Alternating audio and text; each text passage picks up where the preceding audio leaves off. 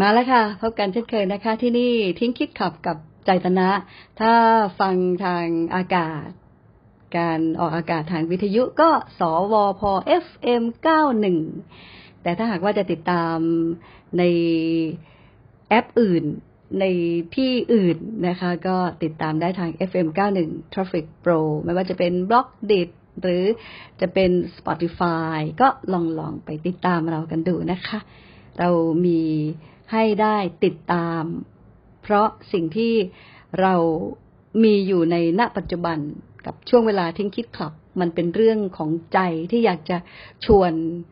คุณทั้งหลายที่สนใจเรื่องราวของชีวิตนะคะ จริง ๆ แล้วเราเกิดมามีชีวิตเนี่ยเราก็น่าจะรู้ว่าเนื้อตัวชีวิตมันเป็นยังไงกันแน่ มันถึงจะมีวิธีใช้ชีวิต ได้อย่างถูกต้องสวยงาม แล้วก็มีความสุขนะคะ เมื่อวานเนี่ยคุณสัมมนาถามมาว่าถ้าเรารู้ว่าตัวเราไม่ใช่ของเราเนี่ย มันจะทำให้ทุกข์หายไปด้วยหรือไม่ ก็เลยย้อนถามคุณสัมมนาว่า แล้วที่บอกว่าถ้าเรารู้ว่าตัวเราไม่ใช่ของเราเนี่ย รู้ยังไงนะคะ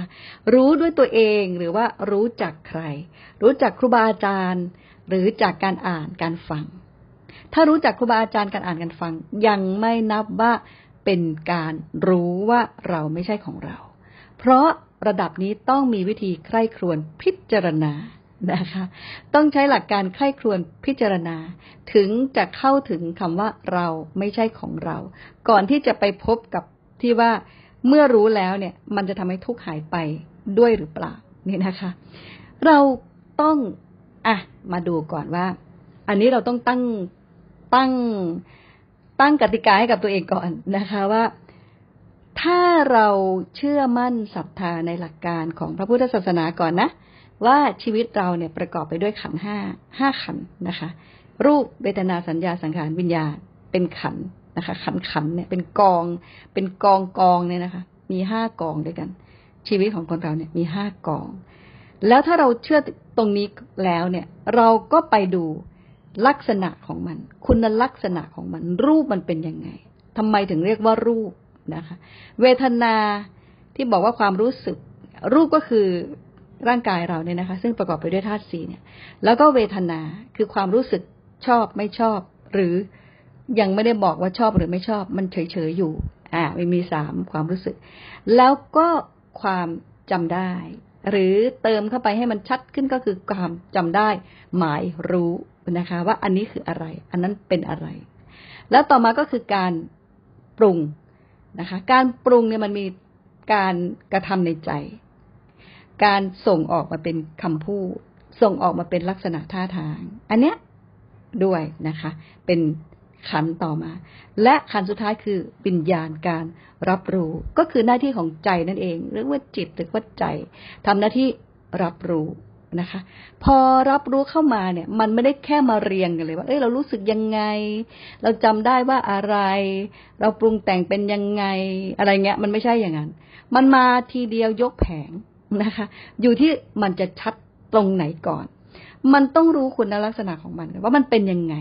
มันเป็นยังไง ขันห้าขันเนี่ยแต่ละขันเนี่ยมันเป็นยังไง ก็ต้องไปรู้หลักการก่อน จากนั้นก็ดูเนี่ยสิ่งที่มันเกิดขึ้นจริง ๆ กับเราเนี่ยพิจารณาว่าเอ้ย ตอนเนี้ยเรากำลังทำแบบนี้อยู่ มันประกอบไปด้วยขันกี่ขัน มีขันอะไรทำงานบ้างอะไรเงี้ยนะคะ แล้วจากนั้นก็ไปศึกษาคุณก็คือประโยชน์ของมัน โทษของมัน คุณก็คือสิ่งที่มันเกาะให้เกิด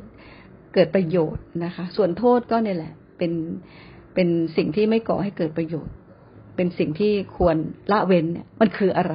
มันเป็นยังไง เมื่อใคร่ครวญพิจารณานานๆบ่อยๆ ครั้งไม่ว่าจะด้วยการทำสมาธิแล้วก็ใช้จิตที่มันมั่นคงแน่วแน่จดจ่ออยู่กับอารมณ์เดียวมาพิจารณาเรื่องนี้ หรือว่า ก็อยู่ปัจจุบันของเราเนี่ยแหละ เมื่อเราเราคุ้นชินกับการพิจารณา เราก็ใช้โอกาสว่างใน